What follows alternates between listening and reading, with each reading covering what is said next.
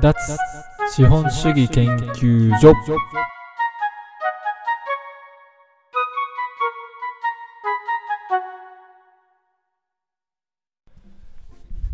2021年4月12日脱資本主義研究所の守です。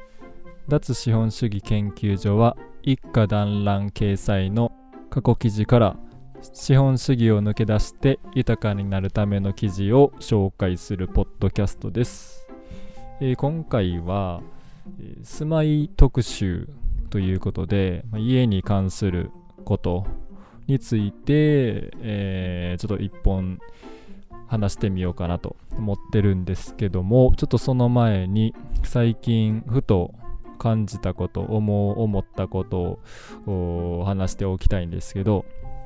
えー、脱資本主義研究所っていうふうに言っているんですけどうん資本主義を抜け出すはいいけどもじゃあどこに着地するのかっていうところを意外と、えー、言ってなかったのでちょっとそれについて話してみようかなと思うんですけどうん、まあ、簡単に言えば幸せですかっていう問いに対してはいと答える人を、えー、増やすべきっていうところになってくると思うんですけど今だとそうではなくて単純に、えー、みんなが生み出した付加価値の合計をどんどん増やしていこうっていうことになってるんですけどそうじゃなくて、えー、結局はじゃあ幸せですか幸せな人がどのぐらいいますかっていうところが大事でしょうという主義ですね。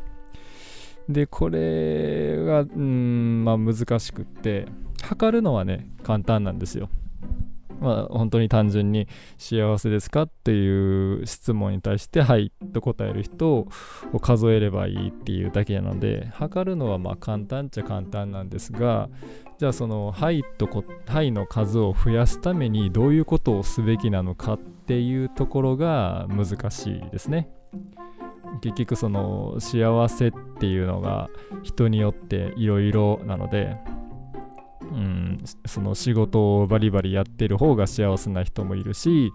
えー、できるだけのんびりしてる方がいいっていう人もいるし、えー、まあ多くの家族と過ごすのが幸せっていう人もいるし一人で生きていく方が幸せっていう人もいるっていうことでこうみんなに共通してこれをすれば幸せになるっていうものがうんないのでそこがね結局は難しい。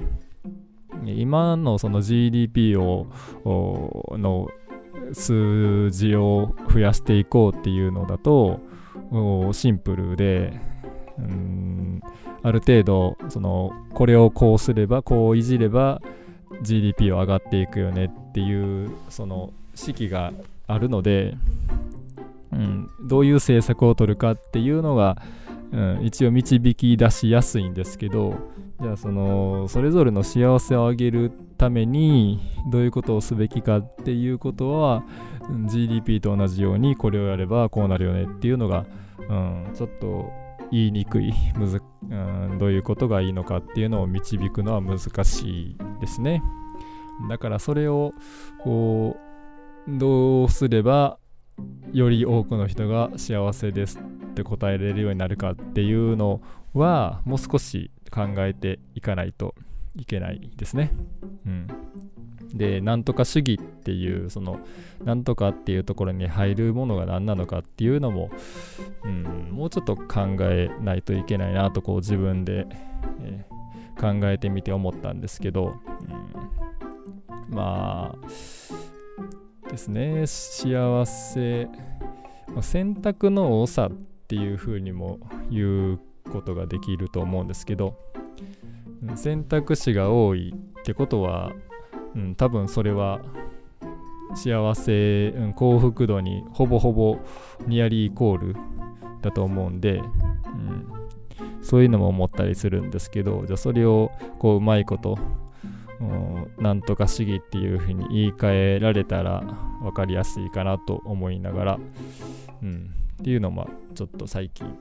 思ってました。はい。ということで、えー、住まい特集ですね。えー、どうしようかな。うん、ちょっと前にそのいい家って何だろうっていう話はまあしたので、まあ、それはそれでいいとして、まあ、分かりやすい議題から入った方がいいですね。うんとじゃあまあ一応お便りという形でやってみようと思います。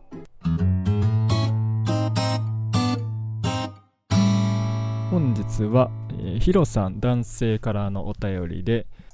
持ち家派対賃貸派についてどう考えてますか？というお便りです。はい。えー、多分長くなりますね。えー、この持ち家、えー、つまり購入するか借りるかっていう話ですね。はい。これはもうなんかこう永遠のテーマだみたいなことを言われるんですけど、うん。私は割とシンプルな問題なんじゃないかなと思ってるんですけど、えー、結論から言うと私は賃貸派です。で、えー、ただし賃貸の方が高くつきますっていうのが答えですね。はい。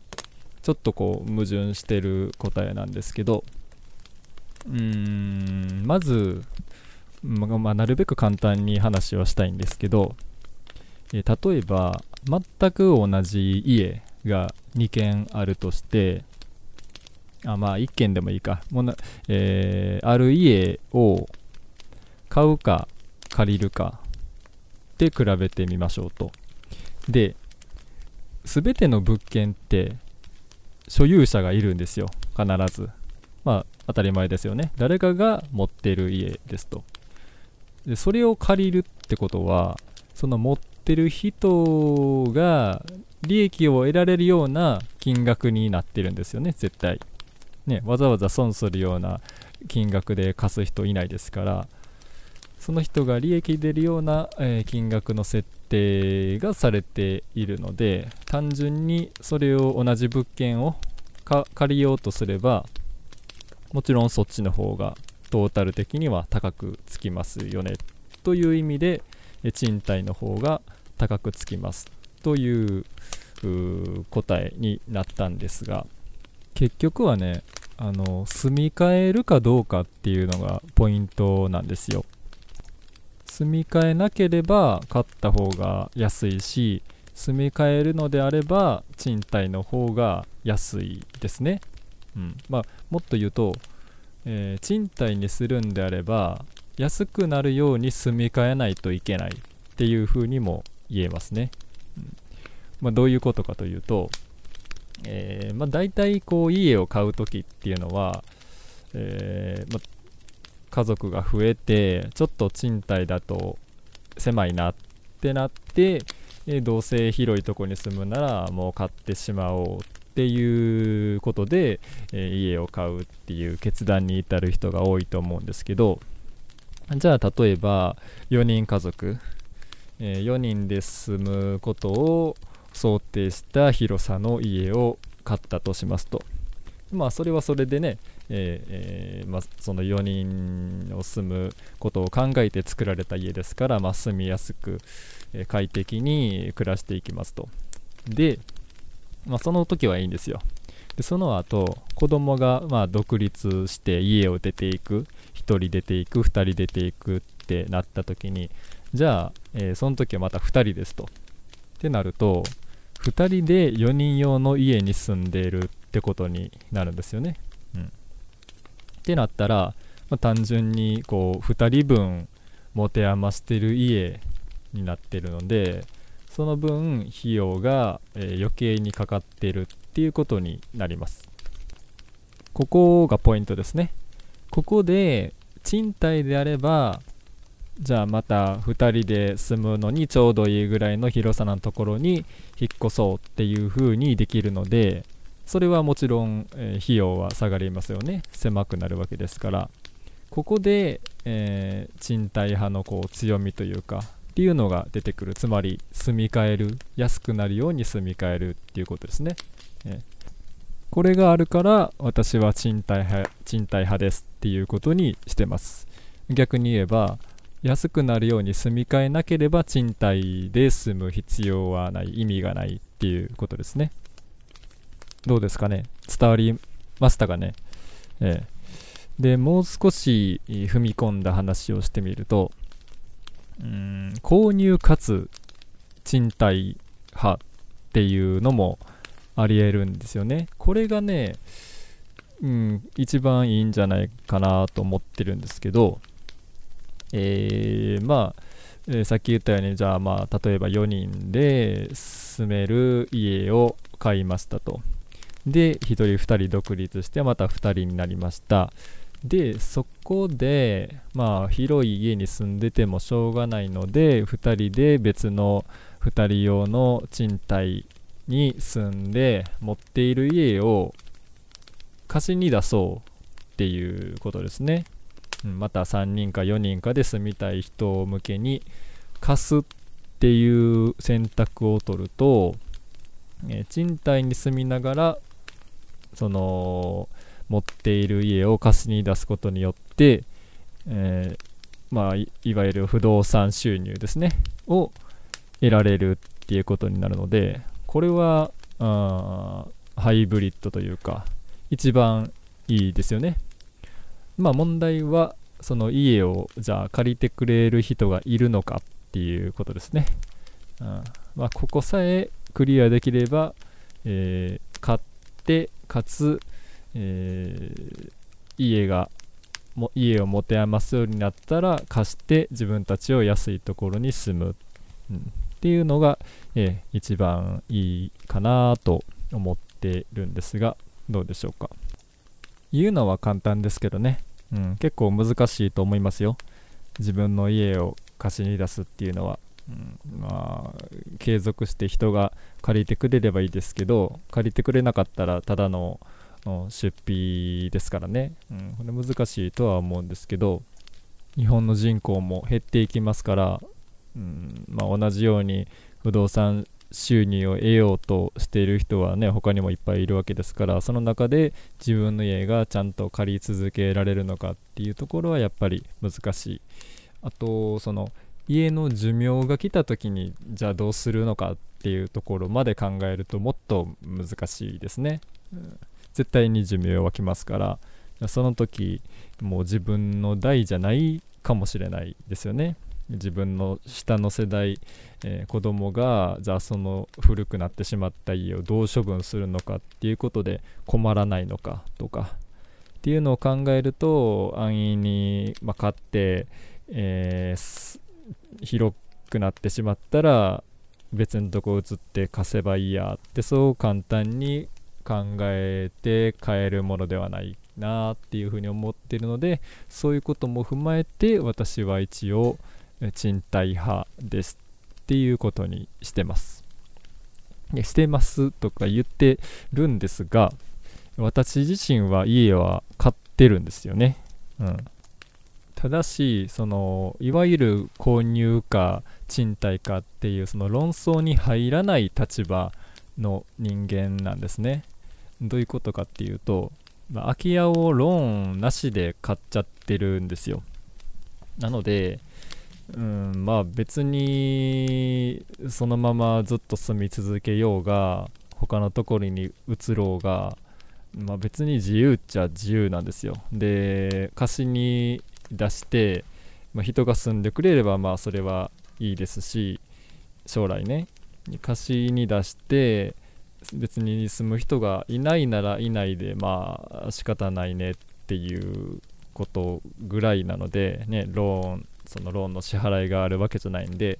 税金はもちろんかかりますけどそれも、えー、田舎なので知れてますからちょっとその論争から外れた、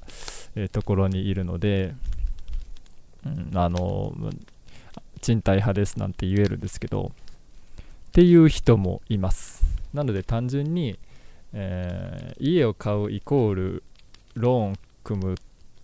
ていう風に考えるべきでもないっていうのも思ったりしますね、うん、単純にその、うん、選択肢が2つだけなのかっていうことですね。で今ローンがないから別に自由だっていう話をしてふと思大事なことを思い出したんですけど住宅ローンを組んでると貸しに出せないですね家、うん、だからやっぱりそのハイブリッド案はなしですね。なので、えー、一番いいのはローンなしでというかなるべく早くローンを返せるような金額の家を買って、えー、持て余すようになったら安いところへ移って貸すっていうことですね。はい。えー、だからほとんどの人は多分自宅は貸しに出せないでしょうきっと。もうその持て余そうが住み続けないといけないですね。多分、うん、実際結構うんグレーゾーンではあって、うん、事情があれば賃貸に出してもいいっていうようなことも言ったりするのでグレーではあるんですけどまあ一応そのグレーは除いて考えるとそういうことになります。はい、っていうのがなるべく簡単に答えたこの購入か賃貸かっていう論争に対する答えなんですけどもどうでしょうか意外と時間が早めなのでちょっと、えー、最近の記事の紹介をしておきたいなと思います。家関連のですね。はい。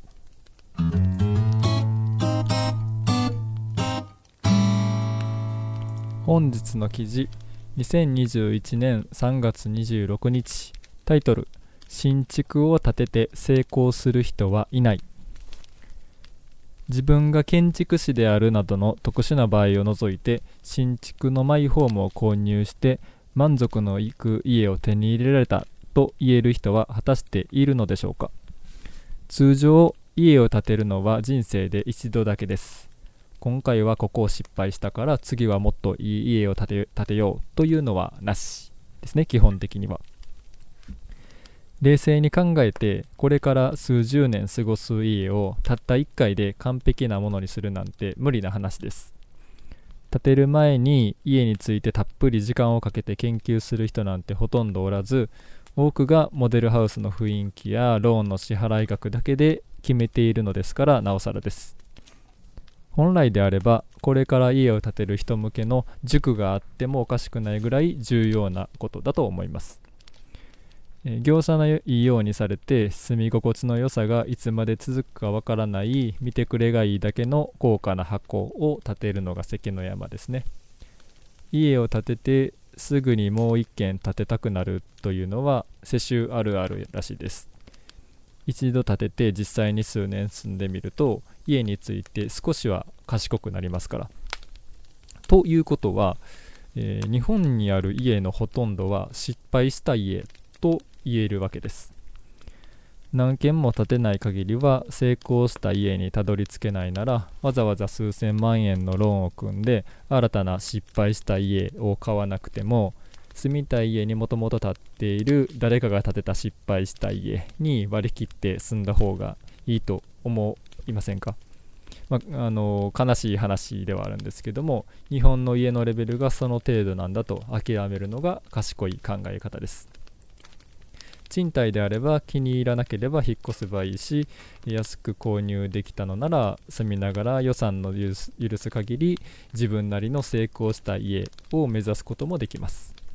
とにかくやり直せる状態にしておくのが大事だと思います。どうせ失敗するんですから。失敗というのは、うん、コンセントをもっと多くすればよかったとかそういう小さな失敗のことではなくて広くしすぎたとか日当たりが悪いひどい場合は結露がひどいのような欠陥住宅と言えるほどのものもあります。大手メーカーでそんなことがあるわけないと多くの人は思うでしょうが企業の名前や大きさなんて全く関係がありません。建てるのは現場の人です。すごく忙しいとか疲れている。で単純に、えー、ミスをするとかで設計図通りにいかない理由なんていくらでもあるので一軒一軒世主の思いを汲み取って完璧な家を建てるなんてことは不可能だと考えておくべきです。日本の新築好きはいつまで続くのでしょうか。すぐダメになるデタラメな家がこれ以上増えないといいのですが。という記事です。えー、まあ、賃貸派ですっていうふうに言っているのでなぜ賃貸の方がいいのかっていうことについては割と記事でいろいろと書いてるんですけれどもまあ一つはこれですね。うん一発で満足する家は建てられないでしょうっていうことですね、うん、でもう一つ大きいのはやっぱりその自分が住んだ後その家がどうなっていくのかっていうところまで考えましょうよっていうことなんですよ。うん、大体みんなね自分が住んで満足するかどうかっていうところしか見てないんですよね。自分がローン組んで返し切ったらはいよかったねっていう風に考えてるんですけどでもね物はずっと残りますからそういうとこまで考えないとダメなんじゃないですかと思うんですけど、うん、あんまりそういう雰囲気というかそういうことを言う人がいないので、えー、なんかこうそれでいいのかなっていうふうに思う思いますね。なので、そこまでちょっとこう自信を持って下の台に残せるような家作りができる業者っていうのを私は知らないので、うんうん、自分は家を購入するローンを組んで新しい家を建てるっていう選択肢には至らないっていうのが今の私の考えですね。もしその自信を持って下の台に引き継げる家を建てられる業者があるのであれば知りたい。今知りあるにはあるんでしょうけど多分うん高すぎますよね。うん、それ、まあ、そんだけ出せば立つでしょうけどっていう、ただの贅沢品ですね。だから、裕福な人が、非常に裕福な人がそういう家を建てるのは大賛成。うんまあ、どんどんその次の世代、その次の世代っていう風に住み継いでいけるんですからね。うん、そういうのは大賛成なんですけど、まあそういう人は稀ですよね。うんお金のある人ほど、なんかこう、見た目とかを重視した派手な家を建てがち、うん、かなって、まあまあ、これはただのイメージですけど、っていうことを思ったりするので、うん、なんか、あれですね、消極的賃貸派ですね、私は。はい。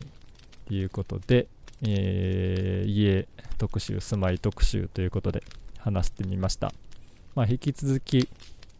家に関することはおそらく記事にも書くし、ポッドキャストでも話すしっていうことになるんと思うんですけど、まあ、私自身も、えー、勉強をしながら考えながらという感じでやっています。はい。まあ、何かこうこういう歯もあるよとかいうのがもしあったらまたね教えてください。ほい、えー、では2021年1月12日脱資本主義研究所の守でした。さよなら。